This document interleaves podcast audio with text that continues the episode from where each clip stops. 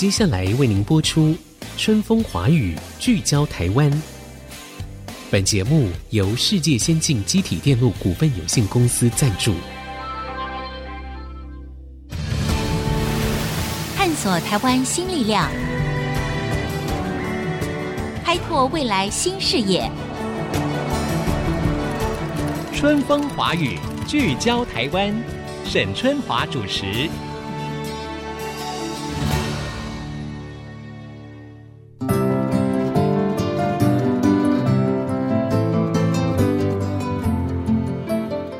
Hello，各位听众朋友，大家好，欢迎收听《春风华语》，聚焦台湾。我是节目主持人沈春华。诶，我们这节目呢，除了在 IC 之音的频道上播放之外呢，那么各大 Podcast 平台也都有上架，所以欢迎大家呢随选随听，非常方便的。呃，我主持了春风华语聚焦台湾之后呢，我才发现说，其实这几年呢，我们台湾从新创到设计，再到永续各个面向的国际获奖能力，其实是很强的。那也展现了我们台湾的活力跟竞争力哈。那比如说最近的这个大奖来了，今年六月份呢，阳明交大跨领域设计科学中心参加了一个欧洲杯能源屋十项全能大赛，就拿下了建筑项目的金奖，了不起吧？在创新项目里面也勇夺铜牌，可以说双料获奖，这是非常令人开心的。那么究竟这是一个什么样的奖项呢？这个由台湾青年打造的台湾错。有哪一些特色可以打动大会的评审呢？在过程当中又面临了多少的考验跟挑战？那么今天呢，我们就要在线上访问阳明交大跨领域设计科学中心的副主任曾盛凯，曾副主任来跟我们聊一聊这一项大奖。盛凯你好，你好，我是曾盛凯，是哎，就是我们的曾副主任哈。首先要恭喜你们了，勇夺大奖，是谢谢谢谢，应该很开心吧？嗯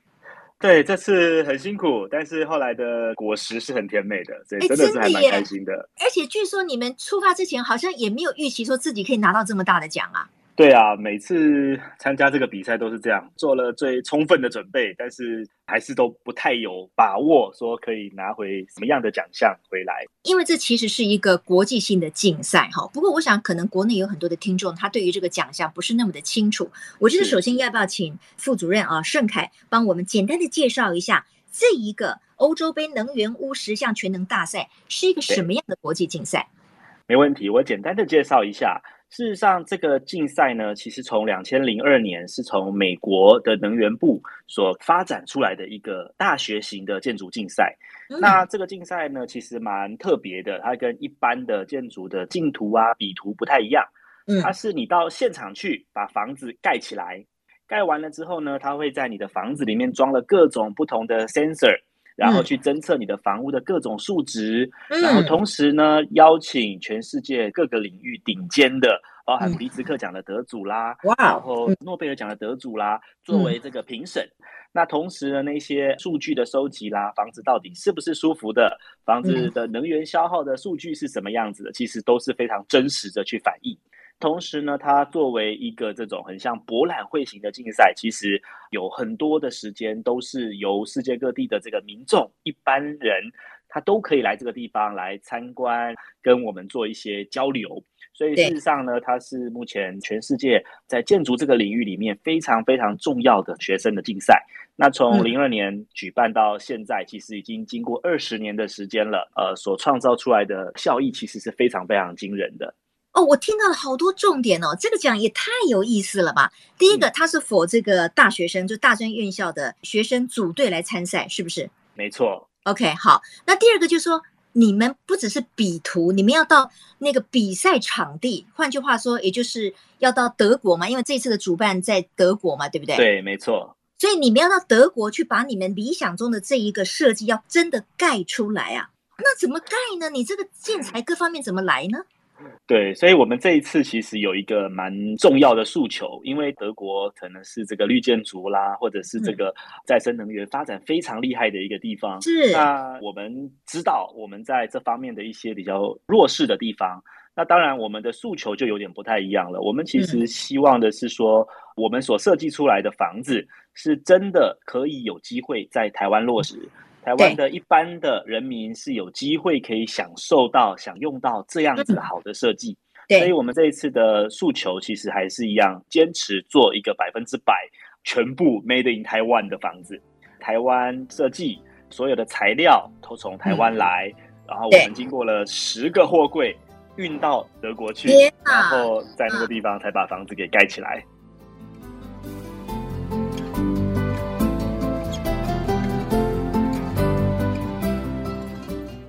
太不容易了！你刚才说这些建材要用大概十个货柜运到比赛的当地，也就是德国嘛，哈，这样子听起来，我认为这个费用非常庞大。那这个钱是由主办单位要出吗？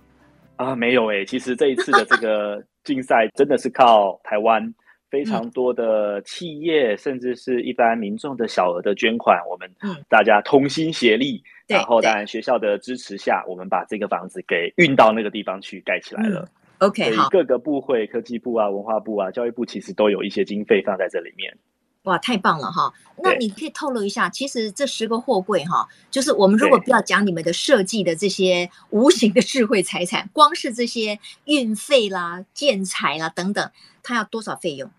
光是这一次运去这些所有的材料就已经将近一千万了。哇，天哪！所以其实这个比赛很大的一个难度是，到底怎么样去把一些资源做整合，要有好的设计，然后背后要有妥善的计划。到底这个好设计它如何能够打动，不管是企业也好，或者是一般的民众也好，然后能够去这个地方去做这个竞赛。这个真的是太不容易了哈，但是我觉得也可以看得出来，其实台湾的各界哈，尤其是企业界哈，当然我们的公部门对于像这样子我们可以参与的国际性的竞赛，尤其是来自于学术方面的这些资源的这个 support 啊，这种支持，我觉得还是非常高的。所以你们的钱都是靠募来的嘛，对不对？对对，大部分的钱除了学校。再来是公部门的经费，以及台湾有非常多很棒的企业，那我们有一些共同的理想跟愿景，所以我们就一起来把这个东西给做起来。好，刚才你提到了这一个建筑比赛的特色哈，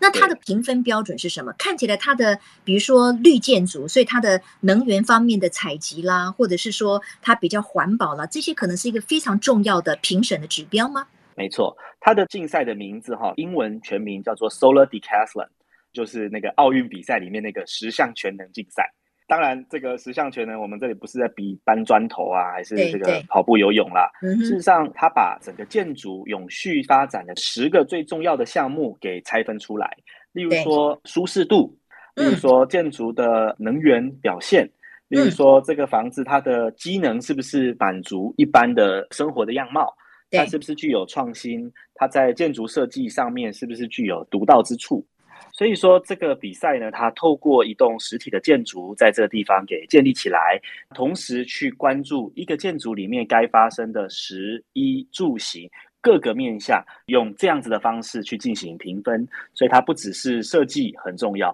它如何的被使用，以及它在使用的过程中能不能够保有人的舒适，能不能够满足生活的各种机能，这都是比赛里面非常重要的项目。我请教一下，这好像并不是我们台湾组团第一次去嘛？好像你之前在学生时代你就去参加过一次，是吗？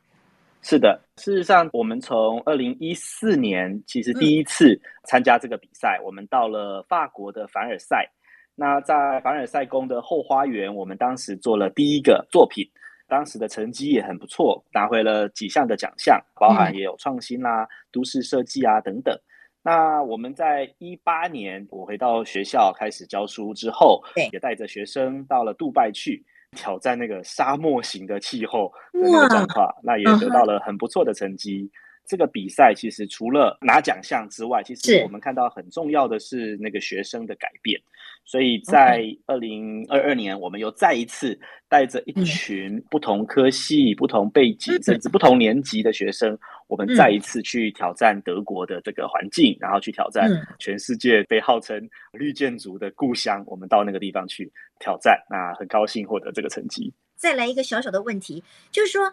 这个凡尔赛宫，我想我们国人很多人都去过。它的后花园可以容纳这么多来自各个国家这个建筑哦，它有那么大吗？有哦，在它的后花园，其实它有一片非常大的一块土地。那事实上呢，在这里的这个房子也都小小的，一百五十平方公尺的范围里面去盖出这个小房子。嗯、当时的比赛其实也都是比较像临时的建筑，所以它在尺寸上面呢、啊，其实都比较小一点点，小一点，所以盖起来比赛是没问题的。嗯、那这一次在乌普塔这个城市里面，嗯、德国的主办单位非常的有意思啦哈，嗯、他们就直接跟欧盟说，我们的条件里面会把其中最好的，他们觉得最有价值的八栋房子。在现场继续作为永久的建筑，作为未来的三年到五年都可以持续的看到这样子的一个房子。哇哦！所以你们盖的房子现在还在那个乌伯塔吗？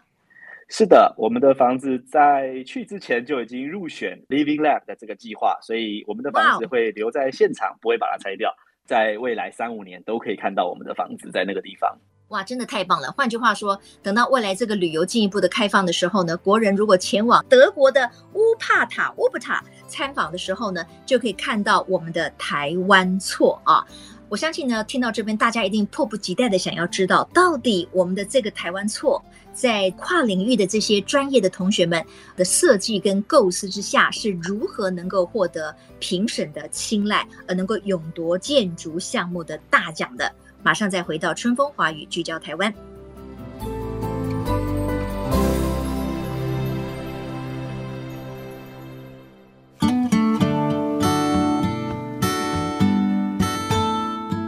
各位听众，欢迎回到春风华语，聚焦台湾。今年六月份的时候，阳明交大跨领域设计科学中心呢，前往欧洲拿下了一个能源屋十项全能大赛的建筑项目的金奖。那在前一段的访问当中呢，副主任曾盛凯呢帮我们介绍了什么是这个奖项，然后呢到底是怎么样组成团队，这个奖项的特色是什么？那首先呢，在广告回来之后呢，我们就请盛凯来跟大家来说明一下，我们这次参展的现在还在德国乌帕塔这一座台湾错。到底它的设计的理念是什么？然后在各种的评分的数据上，为什么可以得到这么高的高分而勇夺了金奖？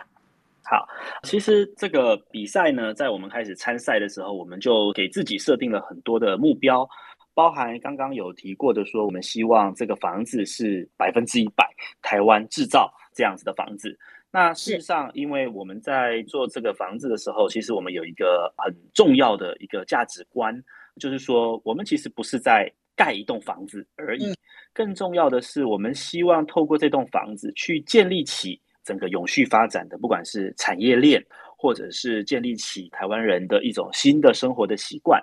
所以在这样的状况之下呢，我们在盖一个小房子的这个过程当中，其实给了自己很多的挑战。最重要的一个挑战是我们非常的斤斤计较，是所有碳足迹到底是什么。啊在这样的过程当中呢，我们在整个研究发展开始看到，哎，台湾的房子大部分都是用钢筋混凝土盖的嘛，嗯、那它的碳足迹就特别的高。回头看全世界在这样的发展的过程当中，我们都注意到了木构造的房子，特别是重木构造的房子，事实上它非常有效的减少这个碳足迹，它可以吸收碳。那所以呢，在这样的过程当中，我们进一步研究发现，哎，这个东西台湾也是有，但是大部分都是仰赖进口。嗯，所以在这样的状况之下，我们就开始着手更进一步的，包含跟林务局的合作，包含跟台大实验林的合作，开始去试着我们有没有可能在台湾用台湾的森林的资源。打造出来属于百分之一百国产的这个重木建筑，嗯、所以这一次呢，我们一个很大的诉求就是我们如何的去减少碳足迹。那当然这一段就很直接的去对应到整个建筑设计的项目。那在建筑设计里面，其实除了建筑里面讲究的基本的建筑的美学啊、秩序啊、建筑的各种工法啊。这些项目之外，我们更跟别人不一样的是，我们直接去接触到产业，也就是说，透过一栋房子的建造，透过一个这样子建筑的动作，去驱动一个产业的发展。另外一个方面呢，事实上我们在做的时候，因为我们比赛的过程当中，集合了各个不同科系的学生，各个不同的产业，包含像材料啊，包含像资讯工程啦，包含像建筑啊，这些不同的学生，他们带着不同的背景，整合在一起，所创造出来非常多不可思议的成果，嗯、包含我们的房子里面有一些可以感温变色的砖呐、啊，那同时它还有非常好的隔热的性能，那所以像是这样子的成果，也带着我们拿到了创新奖。那所以在整个这个小房子里面，虽然可以看得出来，这个学生自己。动手盖那个房子，可能他们不是专业的工人啦，哈，做起来当然有一点点小瑕疵，嗯、但是在这里面，它开始呈现出来，像是这种概念车。虽然具有非常大的实验性，但是它所呈现出来真的是有机会可以成为未来台湾不管是在产业面或者是在我们的生活面都可以往前再迈进一步的一个好的作品，所以也得到了评审很大的一个青睐。在建筑啊、创新啊，有评审告诉我们，哇，这个房子他们非常期望在未来在台湾看到，去驱动台湾的这整个产业的发展。这个对我们来说真的是非常非常大的一个鼓励。对，我想，因为他的这个比赛哈，主要是能源屋嘛，所以我相信你刚才提到一个很重要的重点，就是所谓的减少碳足迹这样的一个特色哈。不过你说从台湾可能还要跟那个林务局合作，那用我们台湾自己的木料，可能运到德国去。可是台湾的森林其实也是我们在生态保育里面非常重视的一环。那我们如果用了大量的这个木材材料，这件事情本身也是环保的吗？是的，事实上我们可以看得到，在近几年，全球在建筑这个领域上面，甚至在森林林业资源的运用上面，其实有一个蛮重要的一个改变，就在于人造林跟天然林的差异。嗯、那我们在使用林业资源的时候，其实有一些蛮重要的一个诉求，因为树木事实上它是我们非常重要的捕捉碳。捕捉二氧化碳的机制，嗯、那所以如果说我们可以透过持续的造林，然后伐木、疏伐、嗯、啊这样子的一些过程，其实可以促进我们的这个林业持续的往下发展。因为我们都知道这些大树啊，嗯、事实上它在捕捉碳，它有一个捕捉碳最高峰的时间，其实都是这些树木在比较年轻的时候，它捕捉很多的碳。嗯那当它成长到了一定的阶段的时候，开始进入稳定的时候，其实它的捕捉碳的能力开始下降了。对，那所以说这些捕捉碳能力比较下降的树木呢，如果我们能够把它拿下来，作为不管是建筑使用啦，或者是我们日常生活所使用的话，哦、那这样子这些重新种植下去的树木，嗯、它当然就可以持续的捕捉高的二氧化碳。了解。在这样的状况之下，嗯、全球现在大量的去使用这些人造林这样子的资源。我们台湾也在前几年开始把它定为我们台湾的这个呃这个林业的元年，好、嗯哦，所以也开始去积极的去讨论跟应用这些台湾的林业资源。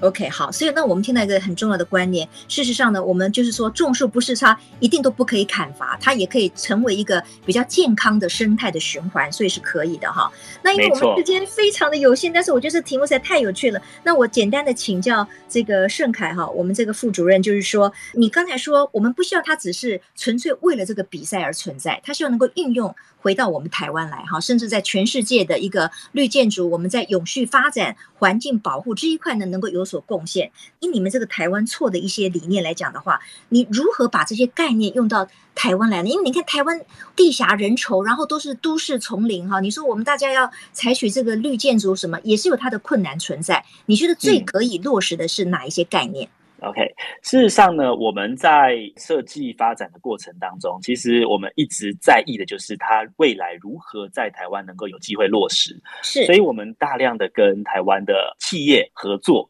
透过这样的合作研究的架构之下，其实这一些东西很容易的就会进入到市场上面，也就是大家可以很轻松的可以买到。我们跟产业合作，其实包含各个不同的产业，例如说我们跟东河钢铁啦，例如说我们跟南亚塑胶啊，或者是啊、呃、我们的这种帷幕啊这些公司，其实都有非常紧密的结合。像我们这次的整个设计里面，其实很重要的包含在节能上面。那像我举个例子，我们跟南亚塑胶的合作，我们去大量的运用这种塑胶进行我们的这个建筑的绝缘。那例如说在窗户方面，台湾大家现在比较流行的是使用铝窗，但是在隔热的性能就比较差了。所以这一次呢，我们大量的使用像塑胶这样子的产品，当然它就有一个非常好的隔热的性能，那也让我们的房子的整个能源消耗能够非常有效的降低下来。另外一个方面呢，就是我们在这个设计的过程当中，我们其实很重要的是希望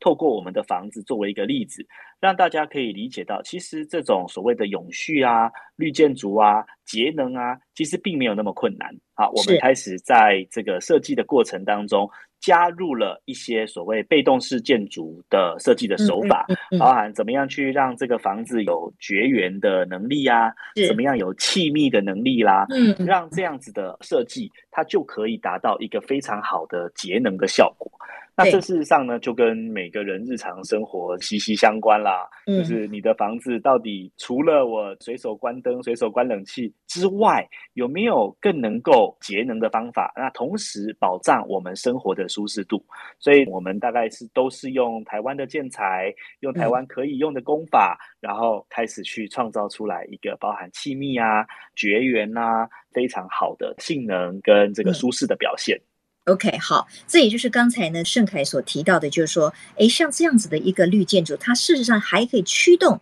一个产业的发展，对不对？哈，就是让所有的相关的这个业界都可以加入。那当然呢，我觉得在台湾，其实我们也很欣喜的发现，有更多的建筑业者，他们也会愿意强调说，哦，我的这个新的设计，我们也有所谓的节约能源或者是绿建筑的这种元素在里面。显然呢，这样的一个议题已经受到了大家越来越普遍的重视了，哈，这也是。是一个非常值得开心的一个方向。那要谢谢，同时也是恭喜阳明交大跨领域设计科学中心。那今天在线上接受我们访问的是副主任曾盛凯，盛凯非常谢谢你，谢谢谢谢谢谢，也谢谢各位听众今天的收听。我们下周同一时间，春风华语聚焦台湾，空中再会，拜拜。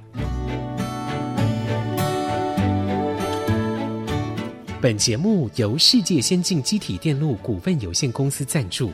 探索真相，开拓未来。世界先进公司与您一起聚焦台湾。